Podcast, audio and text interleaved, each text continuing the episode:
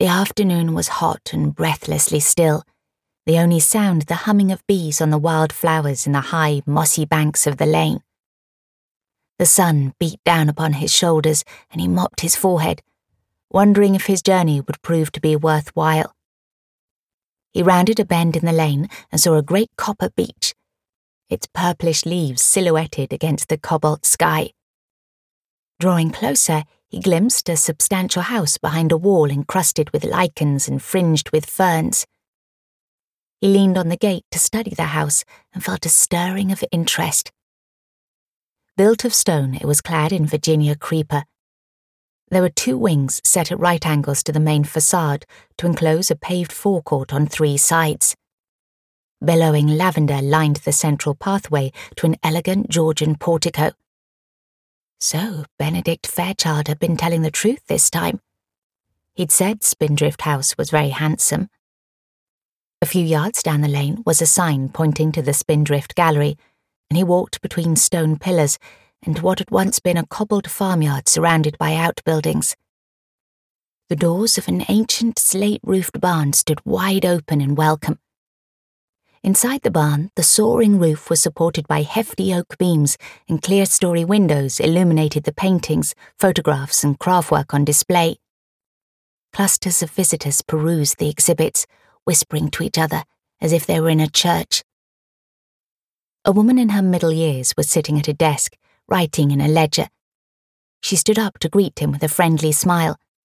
Her hourglass figure was trim and her hair almost black, except for a streak of silver at the front. May I help you? she asked. I'd like to browse. She inclined her head and returned to her desk.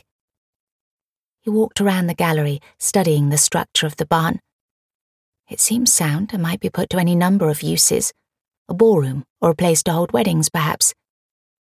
He paused before a group of small watercolours depicting Spindrift House. His eye was caught by the perfect rendering of the copper beech against the azure sky, exactly as he'd seen it, but in the picture, the Virginia creeper on the sunlit stone was ablaze with autumnal colour. Leaning forward, he deciphered the discreet signature E. Fairchild.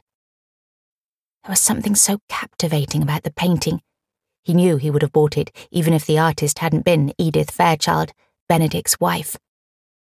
I'd like this one, he called to the woman at the desk. Her movements were graceful as she lifted the painting off the wall and wrapped it carefully in tissue and then brown paper. Can you tell me anything about the artist? he asked. She smiled.